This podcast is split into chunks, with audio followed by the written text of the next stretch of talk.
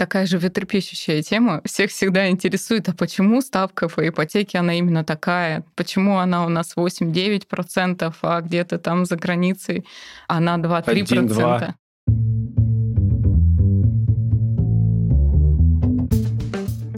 Привет, я Юра Агеев, и это двести восемнадцатый выпуск подкаста Make Sense. Вместе с гостями подкаста мы говорим о том, что играет важную роль при создании и развитии продуктов. Люди, идеи, деньги, инструменты и практики.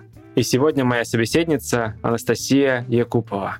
Мы поговорим о том, что из себя представляет ипотека как продукт. Обсудим ключевые показатели и экономику продукта, кто и на чем именно зарабатывает. Поговорим о том, как растить рынок, на котором работаешь, и обсудим запуск новых продуктов в банке и особенности продуктовой работы на стыке цифровых и ритейл-продуктов. Подкаст выходит при поддержке конференции по менеджменту продуктов ProductSense. Наша следующая конференция состоится десятого и одиннадцатого октября две тысячи двадцать второго года в Москве. Билеты уже в продаже. Настя, привет. Привет. Расскажи немного про себя, пожалуйста. Я работаю в Альфа-Банке, отвечаю за развитие ипотечных продуктов. В частности, у меня несколько команд. Продуктовая разработка, разработка клиентского предложения и бизнесовые команды, которые отвечают за диджитал-продвижение, би ту си канал и маркетинг. У нас такие кросс-функциональные команды. Вот, по сути, два направления, за которых я отвечаю. Классно. Слушай, ипотека — это вообще такое дело. Я как-то делал доклад на конференции. Доклад был про страх. И один из вопросов, который я задавал людям, да, вот кто там ребенка завел и кто ипотеку взял. Поднималось достаточно много рук, и я отреспектовал людям, потому что, ну, это серьезное решение. И вот давай поговорим, прежде чем перейдем к продуктовой части, непосредственно про ипотеку как продукт, потому что она вокруг нас, дома, мы в них живем, и ипотека — один из путей эти дома получить. Да, ипотека действительно очень животрепещущий продукт, который, можно сказать, охватывает ключевые потребности клиента. Ну, не клиента даже, а человека. То есть это безопасность, это твой дом, это твоя семья. Поэтому всегда эта тема покупка дома, квартиры, она очень актуальна. И ипотека, она всегда вызывает интерес, да, среди людей, населения, клиентов. Но этот продукт в то же время боятся, да, люди к нему подходят очень взвешенно. Это действительно серьезный шаг, это серьезное решение клиента. И мы проводили исследования. Люди, прежде чем взять ипотеку, они выбирают недвижимость от полугода до полутора лет. Ух. Да, mm. вот это тот период, когда люди созревают, и они готовы уже, да, купить недвижимость и обращаются в банк. Какой длинный цикл, как в би ту би прям в сделках, так. Да, действительно, это так. Серьезный шаг, и люди изучают тщательно. Сначала начинают, как правило, с недвижимости, подбирают, смотрят, какие есть объекты, новостройки, листают, мечтают. Как правило, да, сначала это мечты, а я посмотрю что-то, ну, немножечко посмотрю, как бы и все. Но потом начинает раскручиваться, потихонечку уже подходит к подбору недвижимости, и когда уже люди определились, что все, да, точно, я хочу купить, как правило, они уже потом приходят в банк, непосредственно за ипотекой. Ну вот про отношения людей. Это, ну, как бы серьезная штука, да, и вот этот страх. Да. С чем вы сталкиваетесь, когда этот продукт вообще выводите? Ну, как правило, люди боятся нескольких вещей. Так. Первое, что это долго, что ипотека — это надолго, это навсегда. И... двадцать лет, тридцать лет. двадцать-тридцать лет, боже мой, да. А второе, наверное, это то, что это дорого. То, что это дорого, мне нужно будет платить, мне нужно будет долгое время себя в чем-то, наверное, ограничивать. Я перестану пользоваться всеми благами жизни, я буду все там направлять, мне придется погашать свою задолженность. Это второй, наверное, страх. И третий страх. Люди боятся почему-то, что эту квартиру могут отобрать. Но это не так. Кто? Ну, то есть у них нет чувства, что это прям вот твоя собственность, и все равно как-то вот на подкорке, да, у тебя живет, что такой подсознательный страх, а вдруг я не смогу платить. Тем не менее, как бы если посмотреть статистику, и чуть-чуть копнуть поглубже, то всего по ипотеке выходит в просрочку меньше процента. Это длительная просрочка. Поэтому если просто так здраво подумать, да, вот когда ты решаешься на ипотеку, взвешиваешь все риски, из всего портфеля ипотечного выходит просрочку всего один процент. То есть вероятность, она ничтожно мала. Поэтому это, можно это не бояться. Это очень интересно. сразу вспоминается игра на понижение, когда там рушился в две тысячи восьмом, по-моему, году, и как предсказывал один из главных персонажей, колоссальные просрочки. А, кстати, вот насчет отношения не в России, да, то есть когда мы готовились к подкасту, ты рассказывала, что на Западе несколько другое. А, да, действительно, мы когда изучали международные рынки, в частности в ю кей, в Канаде, там совершенно другое отношение к ипотеке. Там воспринимают покупку недвижимости, передачу в залог больше как свой капитал. И там достаточно быстро люди, как только выходят на работу, они приобретают недвижимость в ипотеку, а потом ее обращают. То есть ты поплатил несколько лет, ты подвыгасил долг, а средний срок погашения ипотеки — это пять-семь лет. То есть люди берут на максимально лет на тридцать. Как правило, люди берут на самый большой срок, чтобы был платеж меньше. Но фактически погашают за пять-семь лет. Интересно. Вот это статистика. И на Западе больше отношение такое, что ты чуть-чуть подвыгасился, и ты можешь потом еще взять другую же квартиру. Ты можешь взять квартиру больше, ты можешь взять дом больше. А как? Подожди. Ну, вот это вот в «Симпсонах» постоянно про это было. Вторая закладная на дом. Это что, про это? Типа того, действительно. То есть у тебя чуть-чуть долг подгасился, даже не чуть за какой-то период. И есть инструменты, когда ты можешь взять новую квартиру и даже взять кэша еще сверху для свои какие-то другие потребности, другие нужды. И ты таким образом обращаешь вот этот свой капитал, ты расширяешься, ты деньги можешь оттуда изымать на другие покупки. Все эти механизмы, инструменты есть, как и в России. Рефинансирование то же самое. В России ты... так тоже можно? Да. Я в голове не укладывается. Финансово неграмотный. Ты можешь рефинансироваться и еще взять сумму какую-то сверху на свои личные нужды и купить еще себе что-то по такой низкой ипотечной ставке. Блин, круто. Про проникновение продукта на рынок. Повсюду стоят билборды, mm-hmm. реклама, наверное. Не знаю, на телевизоре есть реклама ипотеки? Есть, но, как правило, очень редко используют, да, в продвижении ипотеки. Билбордов очень много. Билбордов, да, да. А по телевизору очень редко, на ТВ реклама, когда есть по ипотеке. Так, и что же с этим? Ну, то есть как много людей пользуются этим продуктом? По статистике всего десять процентов рабочего населения имеют ипотечный кредит. Хорошо всего. Или плохо? Это очень мало. То есть доля вэ вэ пэ в России ипотеки самая, можно сказать, маленькая. На Западе, в США и других странах проникновение там вэ вэ пэ пятьдесят-шестьдесят процентов.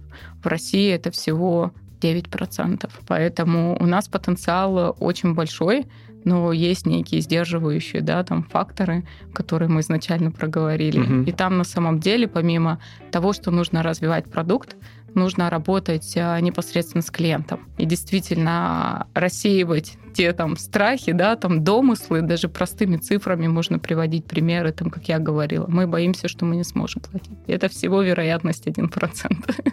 Это не страшно.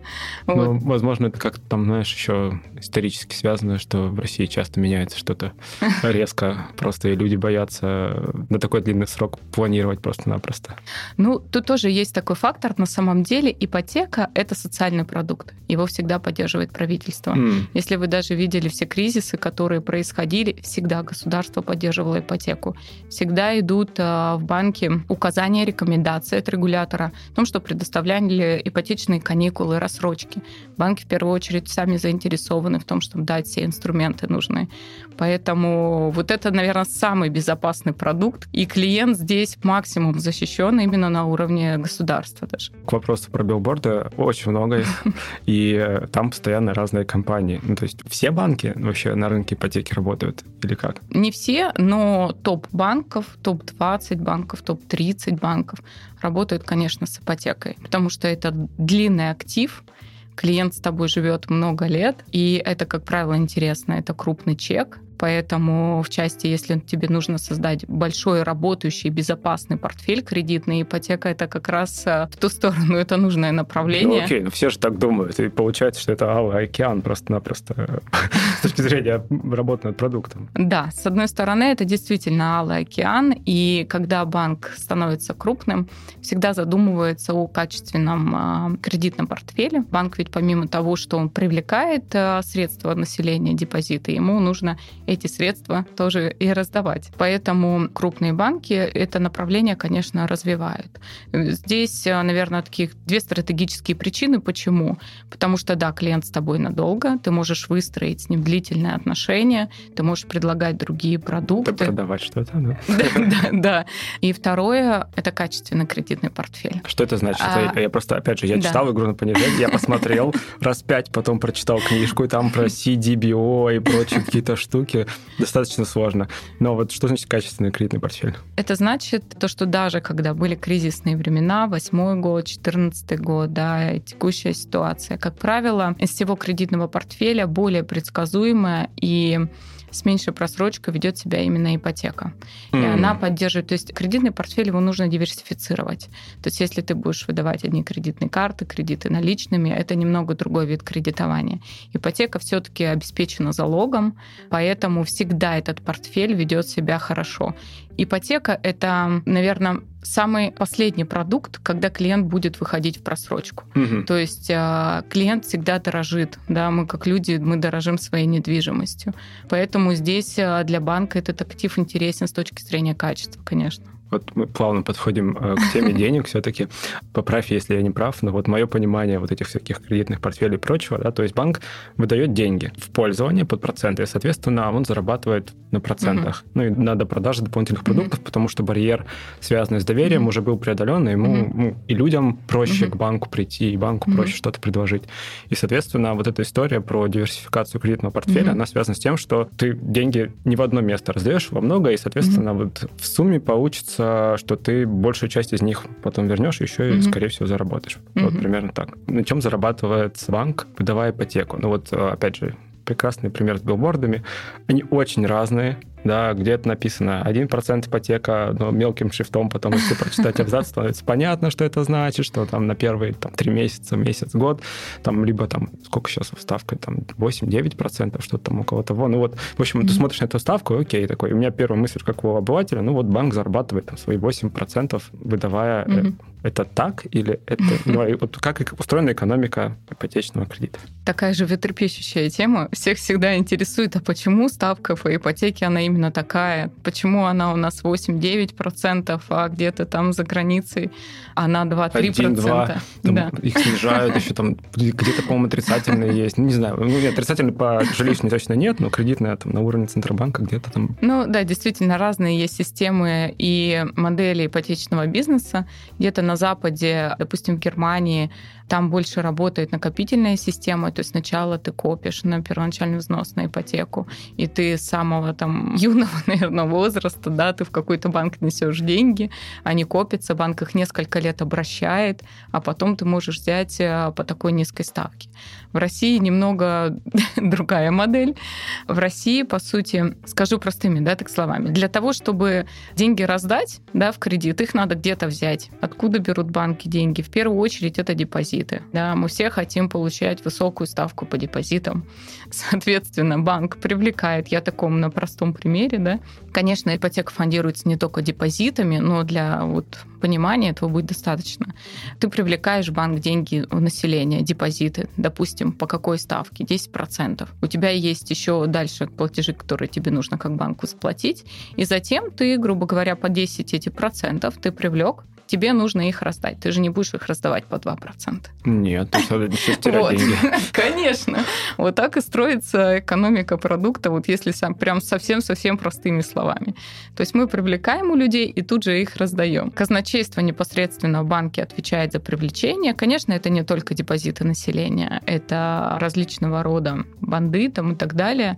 Но, тем не менее, мы, как бизнес, по сути, у себя в банке, у казначейства занимаем эти деньги. Mm-hmm. Мы говорим, дайте нам. Тоже Они под, нам это... подставку под какую-то. Конечно, конечно. То есть я как бизнес прихожу в казначейство и говорю, я хочу выдавать ипотеку. Мне говорят, на, возьми там под восемь процентов. Я говорю, окей. Ага, и теперь надо взять и раздать ее, значит, под десять.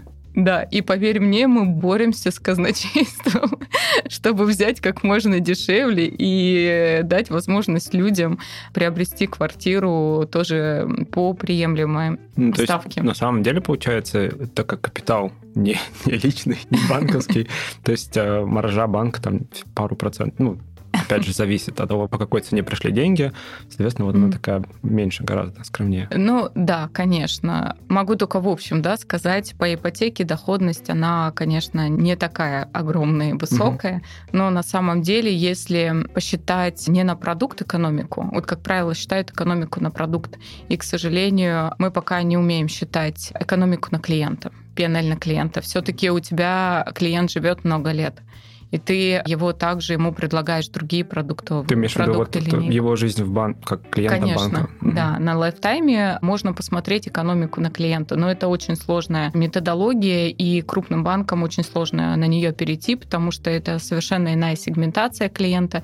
Ты должен уметь, помимо того, что сегментировать, ты должен считать и мэчить ценообразование тогда нескольких продуктов. Да, вот, допустим, если ты считаешь пи эн эл клиента, тебе нужно понять, а по какой ставке тогда ему кредит наличными, да, выдавать, кредитную uh-huh. карту, там, вклад и так далее. И все зависит от того, какой клиент, да, что он может там привнести банк, чем он пользуется. И вот эта сегментация, вот, в зависимости от того, что можно предложить, вот она достаточно сложная. И банки, как правило, идут более простым путем и считают пи эл продукт, а не клиента. Так, продукт, значит, ипотечный. Uh-huh. А, в Альфа-банке ты, я так понимаю, с нуля его запускала или как? Или ну, перезапускала? Да, у нас команда, мы, можно сказать, запускали с нуля. Мы пришли, когда была база, уже был частично выстроен конвейер, но в целом бизнес мы запускали с нуля. Вот, в две тысячи девятнадцатом году мы начали развиваться активно, и, по сути, за два года наша команда отстроила этот бизнес с нуля, и мы вошли в топ три ипотечных банков на этом алом Красном океане. Что такое вообще запуск продукта такого финансового? Вообще, что он из себя представляет? Ну, в первую очередь, это, конечно, стратегия. Когда ты должен вырасти очень быстро, все-таки нет такой иллюзии, что тебе говорят, ну, давайте там подраскачайтесь пару лет.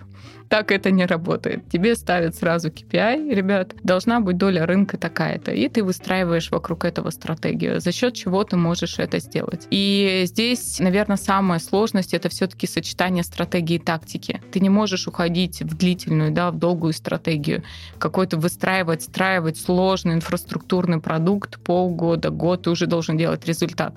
Поэтому вот это вот лавировать между стратегией и тактикой, сделать что-то небольшое, что даст рывок, и в параллель все-таки мыслить еще стратегически, это непростая достаточно задача. Смотри, на рынке есть отработанная схема, заваливаем всех скидками. Ну, типа, когда запускали такси, доставки и прочее, да, они пытались создавать привычки. С ипотекой, ну, привычку сложно создать. Человек, наверное, ну, два раза в жизни он может, там, не знаю, взять ипотеку, по-разному, наверное, но вот... После первого входишь во вкус. Да, да, пошел просто. Все развеивается, да, ты понимаешь, что все не так плохо. Но, но вот что в данном случае как раз понимается вот по вот стратегии? Ну, то есть, кажется, по цене сильно просаживаться, ну, не получится, потому что не только от тебя она зависит. Да. Доходность не позволяет, на самом деле, да, в ипотеке, мы уже поговорили, разбрасываться скидками и ценой. В первую очередь включает в себя, с какого продукта начать, какой продукт следует продвигать, наверное, в первую очередь. В принципе, в ипотеке кажется, ну, что вторичное, первичное жилье, да, ты там покупаешь либо новостройку, либо ты покупаешь уже что-то готовое, и тебе нужно понять, что тебе продавать, и где это продавать, и кому. Учитывая, что у тебя уже на входе очень много конкурентов, которые на рынке там десятилетия уже, то есть ты больше догоняешь. Uh-huh. То есть первая задача четкая – это осознать и понять, что тебе нужно догнать. Uh-huh.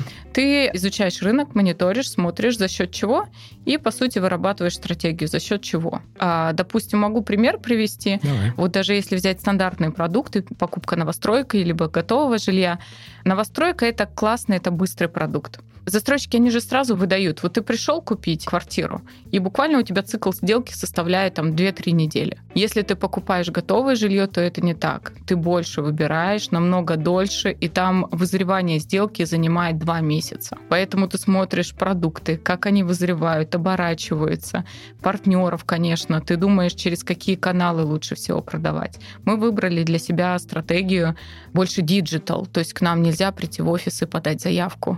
Это все Все идет через личный кабинет заемщика. Все идет онлайн. И мы изначально выбрали такую стратегию, и мы как бы с ней двигаемся.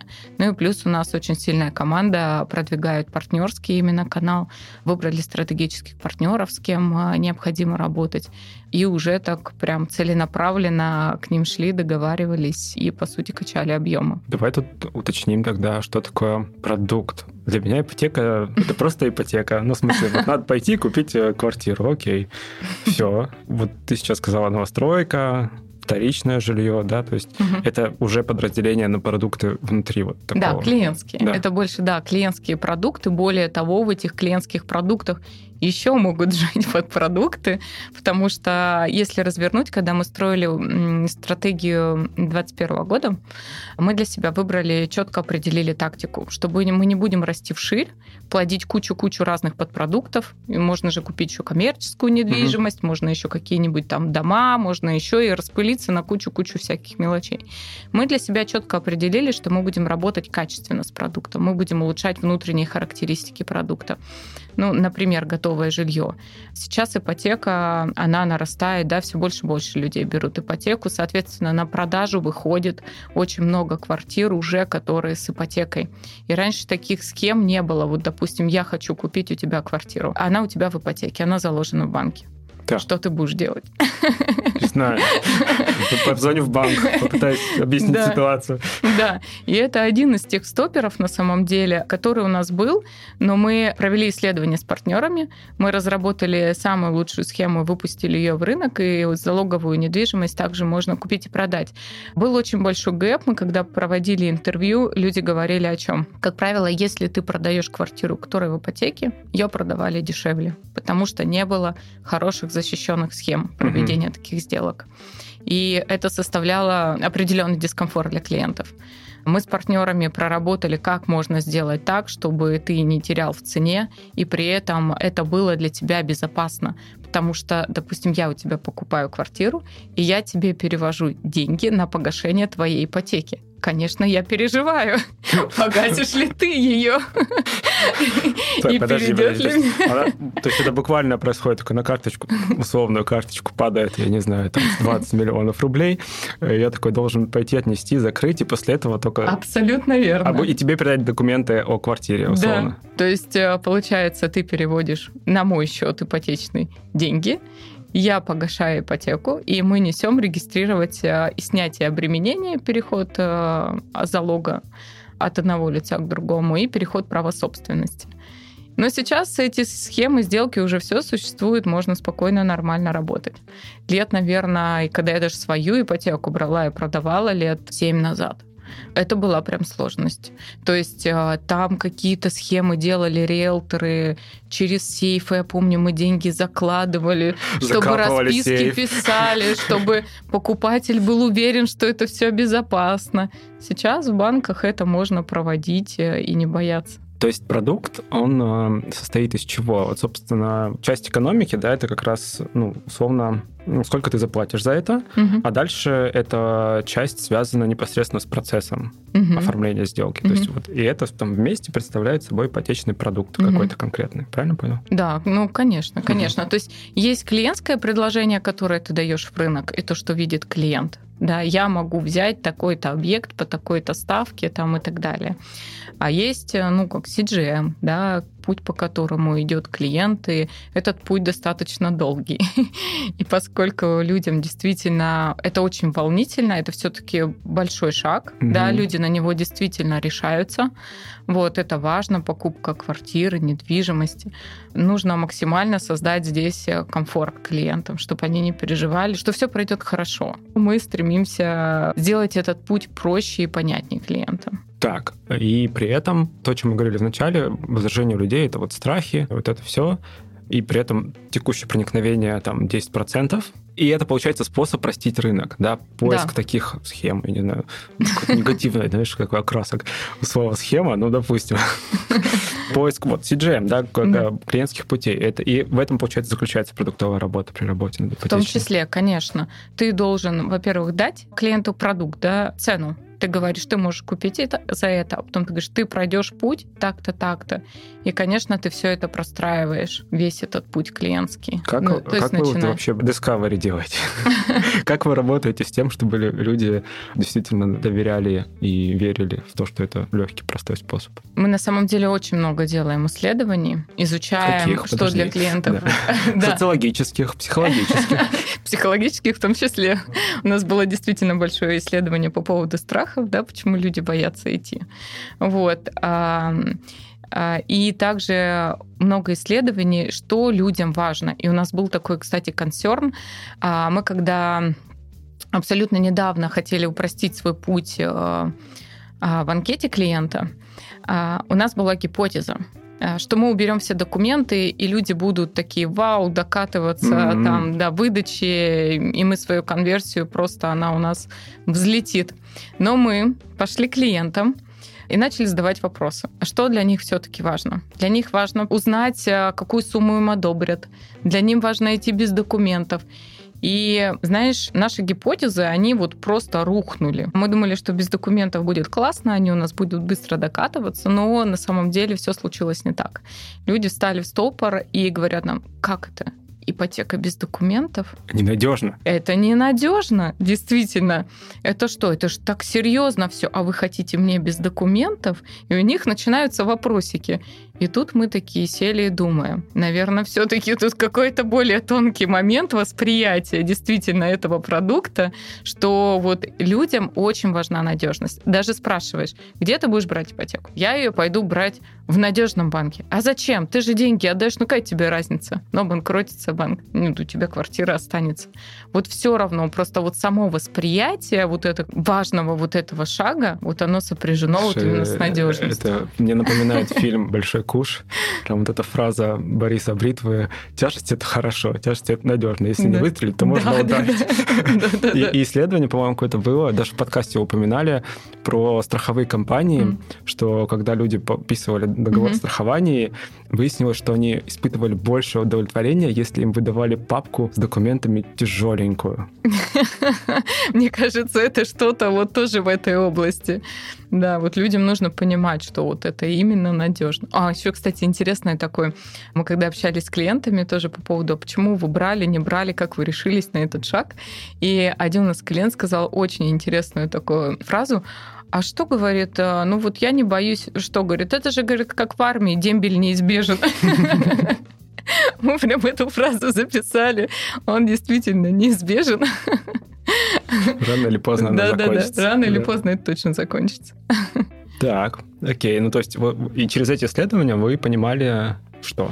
Через эти исследования мы понимаем, что для людей важно, потому что мы поняли, что создавать, наверное, просто совсем простой путь в ипотеке конкретно, это, возможно, не совсем правильный шаг. Давай подробнее остановимся на пути. Угу. Что это такое? Ну, может быть, уже был у нас такой пример. Давай вот пример пути угу. клиентского. Допустим. Да. Клиент, как я говорю, полгода, полтора года решался. И тут он решился все-таки, нашел себе недвижимость, думает, все, я пойду, ну, у меня нет столько средств, допустим, чтобы купить сразу, я возьму ипотеку. И начинает выбирать банк, собственно говоря, для ипотеки. Начинается все, как правило, либо с сайта, либо с партнера. Да, если ты нашел объект, там у тебя есть риэлтор, либо застройщик, они предлагают, и ты начинаешь подбирать себе условия. Если же это сайт, то ты, по сути, там выбрал, посмотрел, калькулятор поигрался, интересно, неинтересно, и оставляешь заявку. И путь твой, по сути, начинается вот с этого касания. Как только ты оставляешь заявку, да, либо контакт, либо ты полностью оставил заявку, и начинаешь заполнять по себе данные и прикладывать пакет документов, вот у тебя начинается коммуникация с банком. И это простой путь? Или какой? Нет, это не простой на самом так. деле путь, потому что очень много нюансов. Продукт действительно сложный, очень нужно, многое нужно пояснять, что, для чего, зачем и как.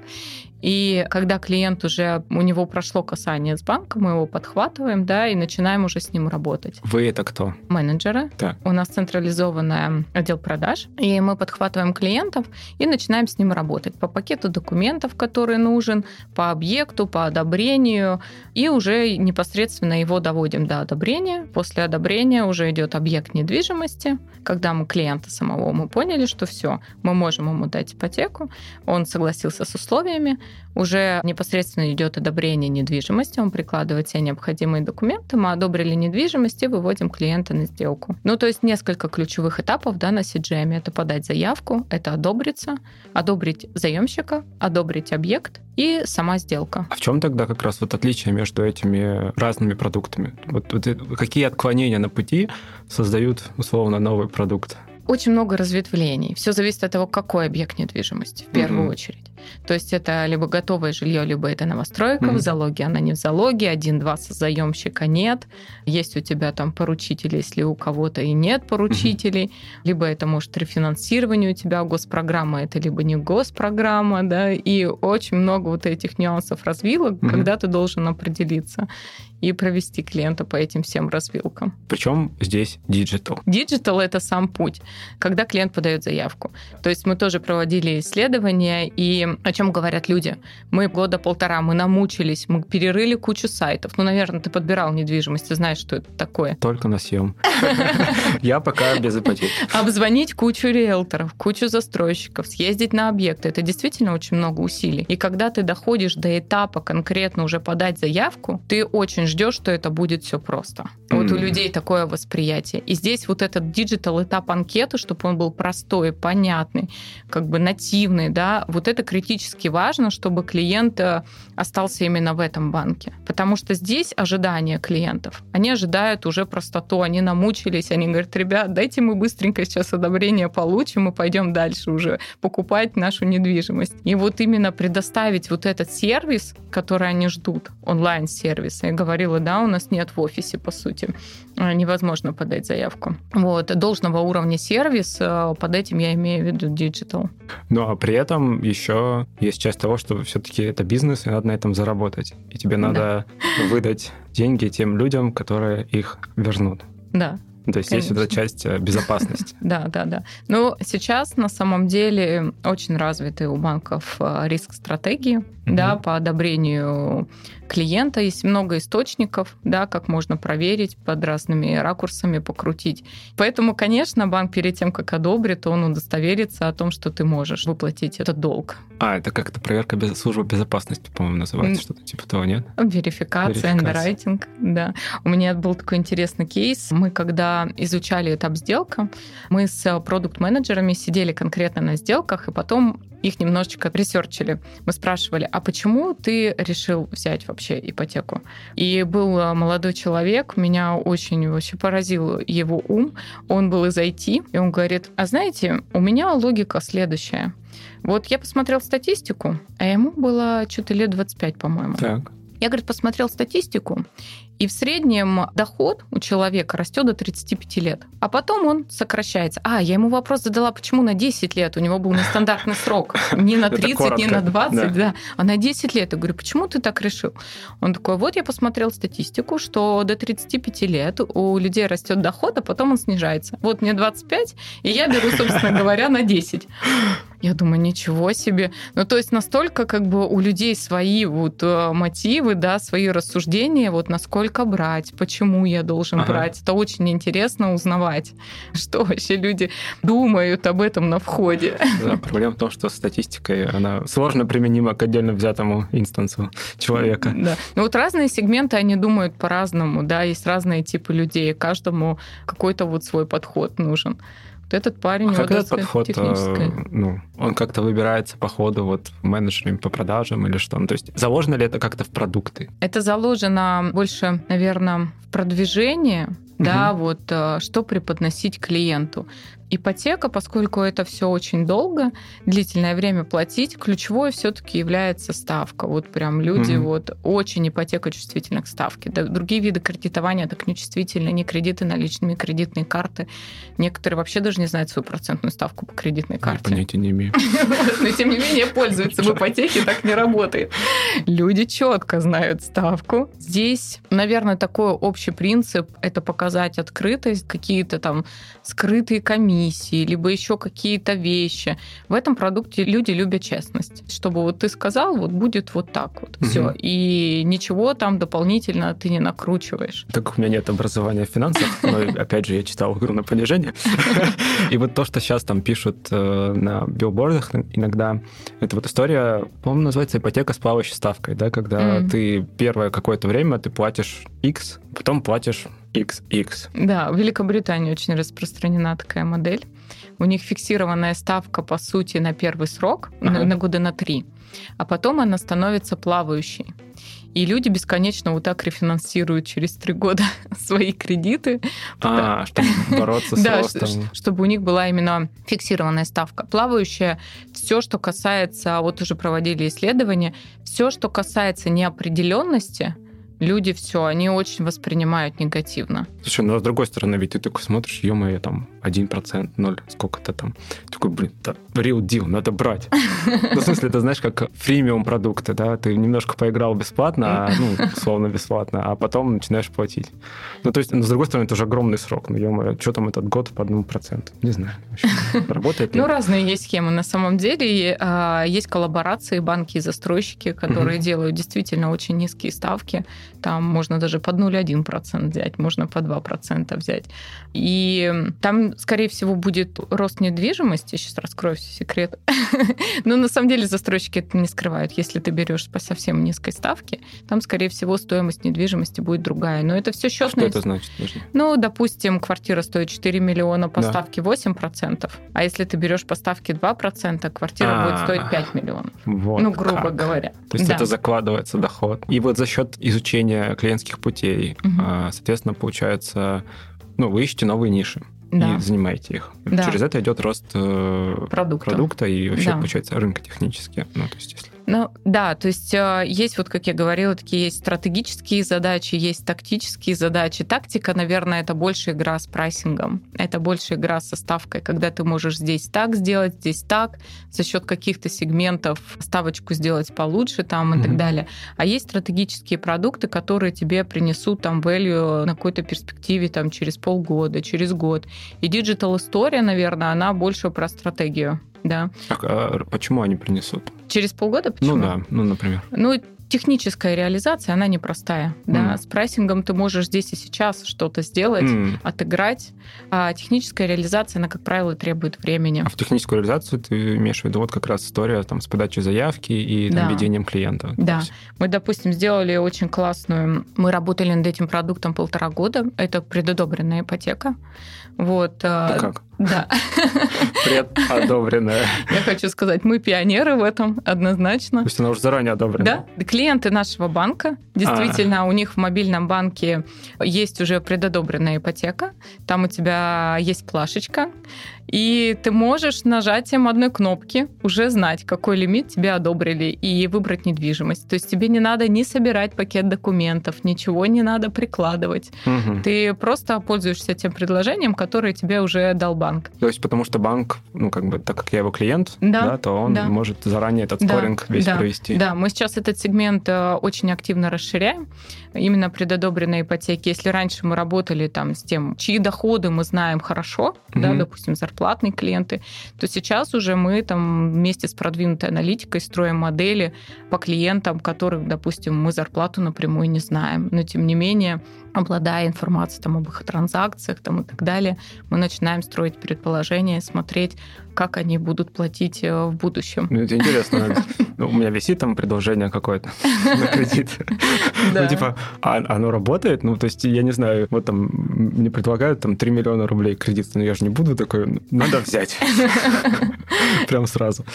Нет, можно, да, действительно воспользоваться. У нас сейчас предодобренная ипотека, она занимает тридцать процентов онлайн-продаж. Ух ты. Да. Ха. Да, мы достаточно хорошо раскачали этот продукт, этот сегмент, можно сказать, да, клиентский, свой собственный. Потому что это то, что у тебя вот оно здесь, под рукой, да? да? Через мобильное как, приложение как можно не пользоваться. Да, у нас в мобилке, да. Ё-моё. Ну, не прям оформляешь. Нет, оформление, конечно, нужно идти. Ты едешь в метро, такой, возьму ипотеку, пожалуй.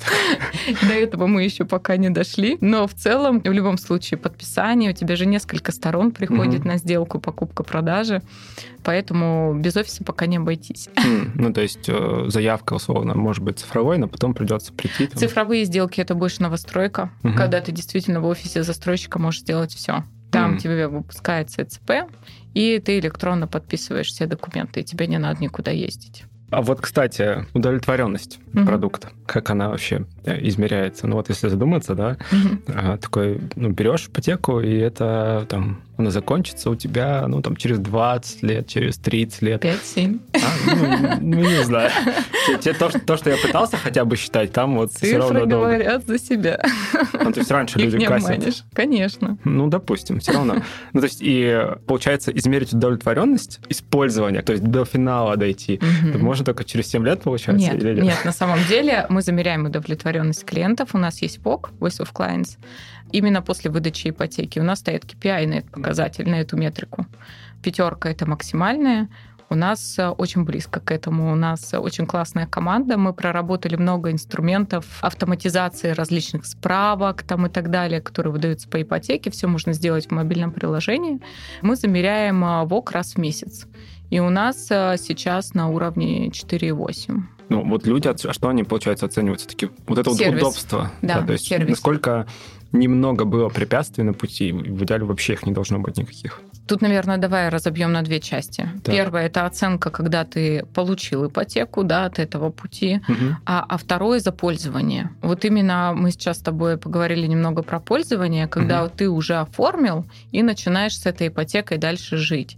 Там же возникает очень много вопросов. А кредитные каникулы, не кредитные каникулы, если что-то произошло. А я хочу справку в налоговую предоставить, угу. еще там что-то.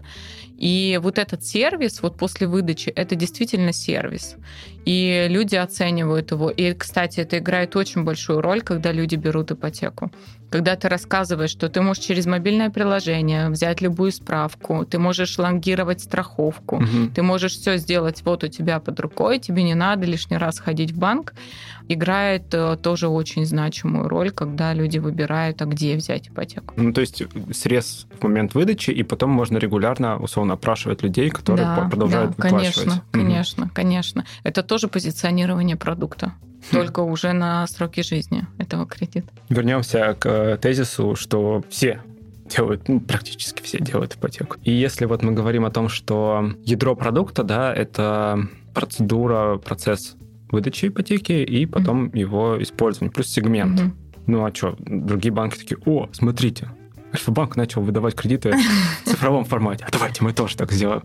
Ну, типа, вокруг же их банков-то. Ну, то есть, как да. вообще отстраиваться и вообще вырываться вперед вот в таком малом океане, когда mm-hmm. просто много, почти все делают это? Ну, действительно, да, очень быстро копируют. Любые продуктовые улучшения, они копируются моментально.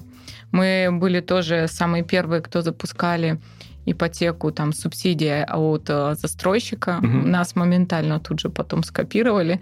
Да. Сколько? Моментально Ты... это сколько? Ну, типа, ну месяц. Месяц. Сколько за месяц можно успеть выдать ипотеку? Я не знаю. По-разному. Ты постоянно должен быть в поиске. Как бы без поиска, без discovery очень сложно тебе держать позиции. То есть, ну, в целом мы достаточно вот за два года, да, сделали такой рывок, вошли в топ три банков, мы держимся в топ три банков по выдаче именно uh-huh. ипотечных кредитов, сейчас уже и портфели, за счет того, что ты принципиально, качественно, регулярно улучшаешь в том числе продукт. Партнерское взаимодействие тоже очень важно, потому что ипотека, она, как правило, совершена с риэлторами, застройщиками, взаимодействие с би ту би каналом, это очень важно.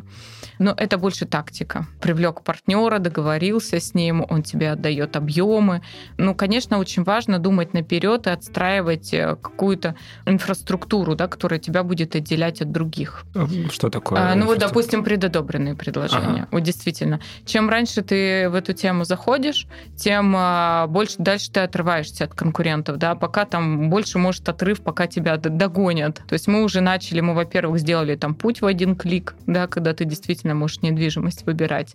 Мы сейчас делаем различного рода модели по оценке, да, и расширению сегмента, кому мы можем предодобренные кредиты давать. И здесь вот, ну, исходя из того, что у нас доля там тридцать процентов уже в этом направлении, мы действительно отстроились. То есть нам сейчас только начинают задавать вопросы, а, ребята, сколько у вас там, а что там, а как вы так работаете?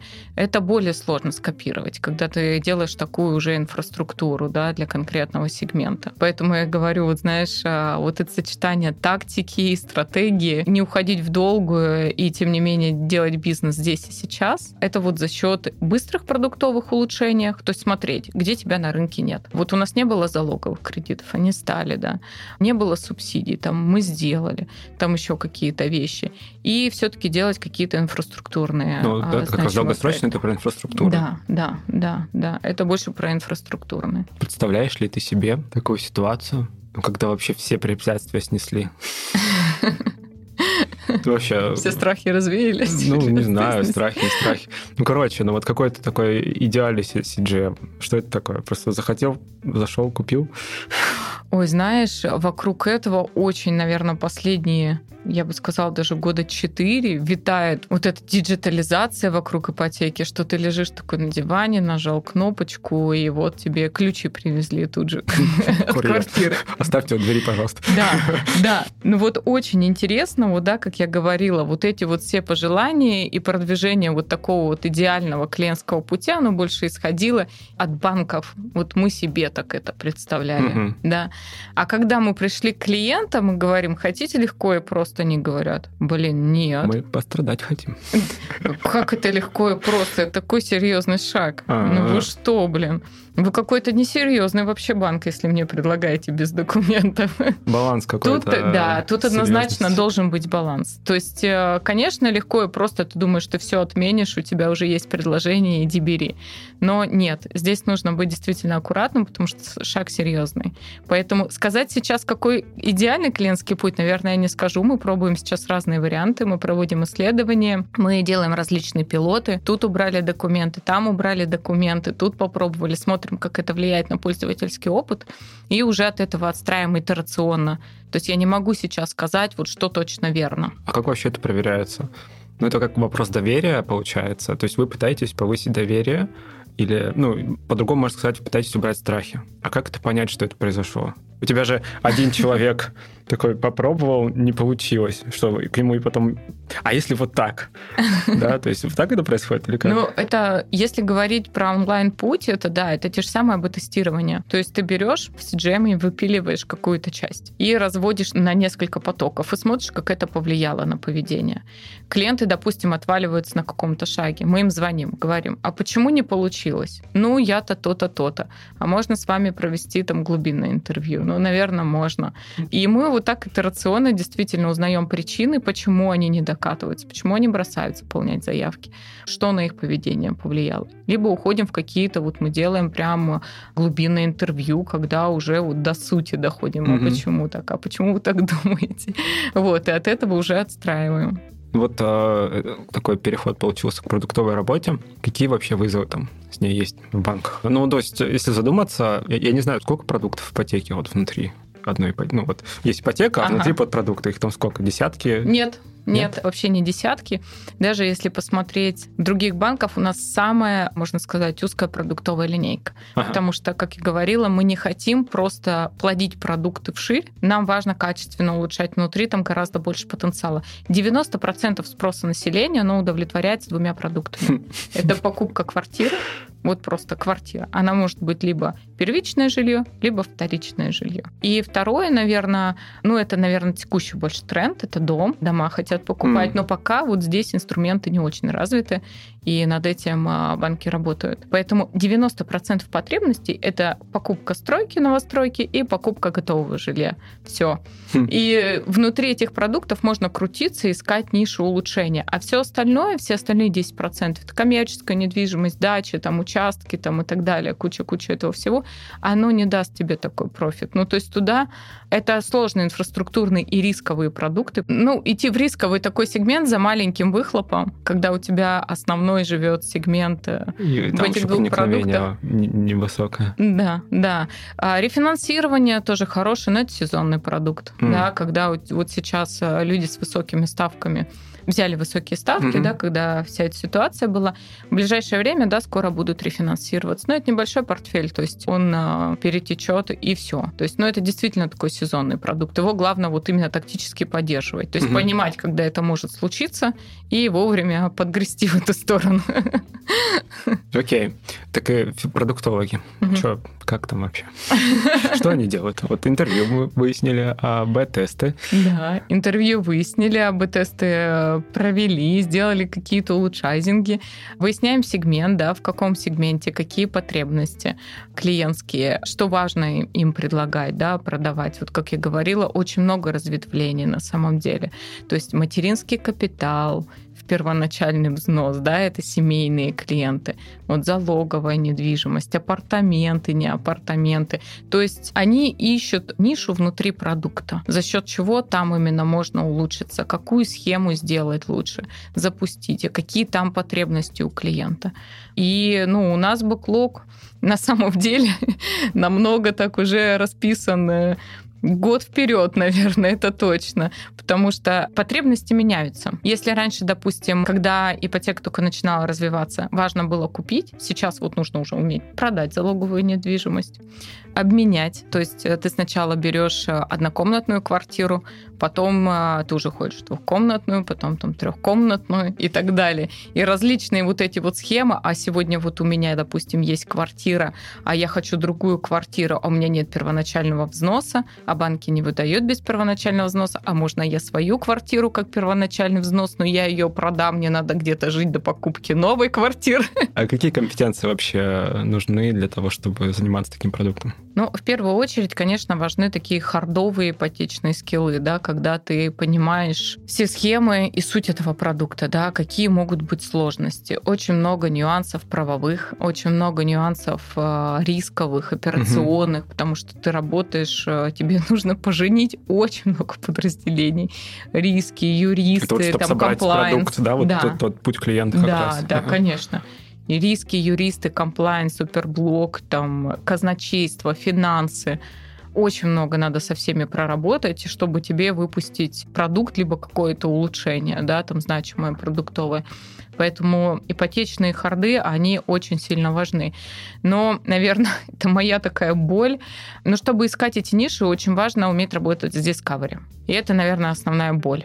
Потому что, если мы говорим про диджитал-продукты, вот эти скиллы именно продукт-онера, да, когда ты умеешь работать с Discovery, когда ты умеешь работать с клиентом, искать ниши, компетенция больше сосредоточена здесь в диджитале, в каких-то таких финтех-продуктах и так далее. А в ритейле это не очень развито. То есть мы идем в этом направлении, там все идут в этом направлении, но, тем не менее, найти продукт-онера с ипотечными хардами и с хардами там именно пи о, это безумно сложно.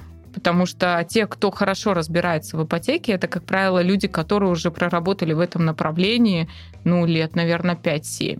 Эксперты, Все. получается, уже, которые ну, да. конкретно сосредоточены в области знаний. Да, да, да, в области знаний, но сейчас задача усложняется, что эти эксперты еще должны все-таки изучать потребности клиента, потому что создавать продукт, не понимая, для кого ты создаешь, сколько это принесет, какую емкость вообще это имеет, и вообще зачем мне команду ай ти грузить как бы неочевидными вещами. Этими скиллами продукт-онер должен обладать, но здесь есть некая проблема. Какая?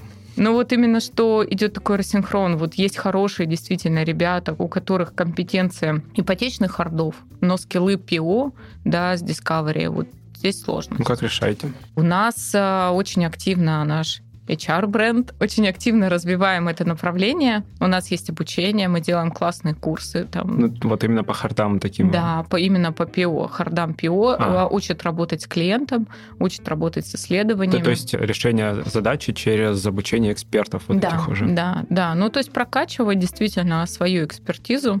Готового на рынке очень сложно найти. А если продуктов получить, попытаться? Да, вот да, я про это и говорю. А. Да, то есть наших продуктов мы им прокачиваем компетенции пи о, да, вот да. именно как продукт-онер. Кто такой продукт-онер? Ну, для меня это такой любопытный предприниматель, который, по сути, умеет сходить к клиенту, понять mm-hmm. его потребности, понять, как завернуть, потестировать, и потом уже, когда ты что-то нашел, уже отдавать, там, напиливать, да, какую-то эм ви пи-шку там пощупать, и потом уже полноценный продукт делать. А не так, что там нам в голову взбрело, кажется, что вот это классно, это нужно делать. И мы загрузили там команду ай ти, давайте нам напиливайте такой-то функционал, а на выходе это ничего не дало. Вот это хотелось бы избежать. Кстати, у нас было такое интересное тоже исследование на фокус-группах. Мы различного рода проводим исследования, там, качественные, количественные, на фокус-группах. Мы напилили несколько прототипов продуктов клиентских, вот именно, клиентских предложений. У нас было шаблонов, там, может, десять. И мы думали, что это такие продукты вкусные. Вот сейчас все клиенты, вот все, вот они скажут, вау, класс, и мы пойдем их делать. У нас было несколько фокус-групп, наверное, шесть в разных регионах. Мы им давали смотреть эти продукты, потому что, ну, как ты протестируешь клиентский продукт еще, да, вот такой. Либо ты там на него запилишь какой-то трафик-лендинг, mm-hmm. сделаешь, либо там на фокус-группах и так далее. Вот. Нас разнесли просто в пух и прах. Просто в пух и прах. Мы сидели за этой стеночкой, слушали. И вот это был классный кейс, когда продукты поняли, что работает вообще все по-другому. Столкновение с реальностью. Да, то есть мы бы могли потерять кучу времени, верить в это, напилить, но это бы ничего не дало.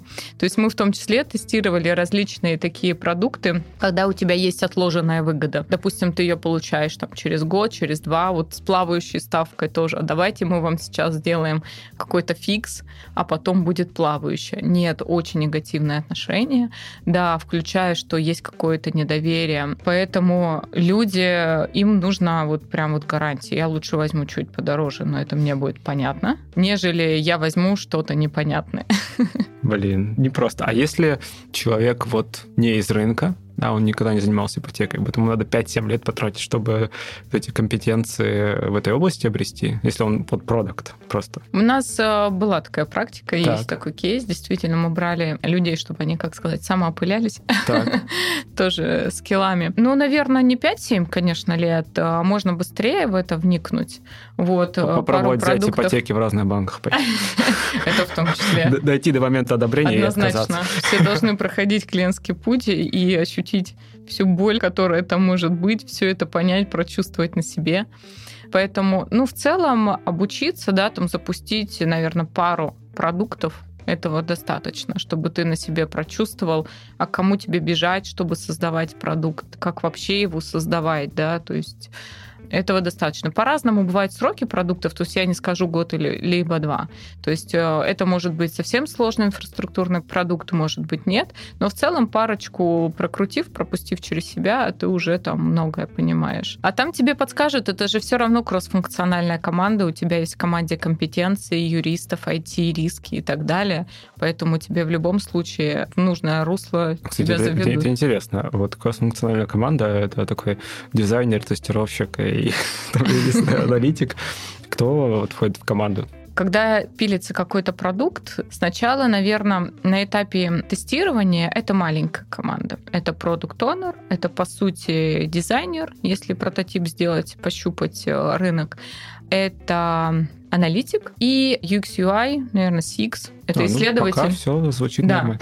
Да, то есть это та группа, ну и маркетинг еще, конечно, если нужно что-то завернуть для клиента. Ну, то есть группа где-то четыре, пять человек максимум. Ну, наверное, четыре вот у нас так. И эти ребята, они, по сути, щупают рынок и смотрят, mm. а как зайдет, а зайдет, не зайдет. Запиливаем поток какой-то, да, там на этот прототип и смотрим, как это работает. Что за поток? Трафик, Трафик. какой-нибудь пускаешь, да. И уже потом, когда ты его протестировал, ты понял, что да, действительно, здесь есть, это интересно людям, ты уже начинаешь привлекать команду delivery. Mm-hmm. То есть ты уже можешь взять к себе в команду бизнес-аналитика, команду ай ти, и вы готовите эм ви пи. Да, когда ты уже на каком-то... За счет несложной функциональности можешь уже реальный какой-то поток запустить по всему процессу. Что, что значит заделиверить с точки зрения такого вот, ипотечного продукта? Это он просто попадает на витрину какую-то в банке или что это происходит? Да, он встает, в принципе, на полку продуктов на сайте, mm-hmm. появляется в мобайле, и пользователи начинают ну, на него откликаться. Так, это интересно.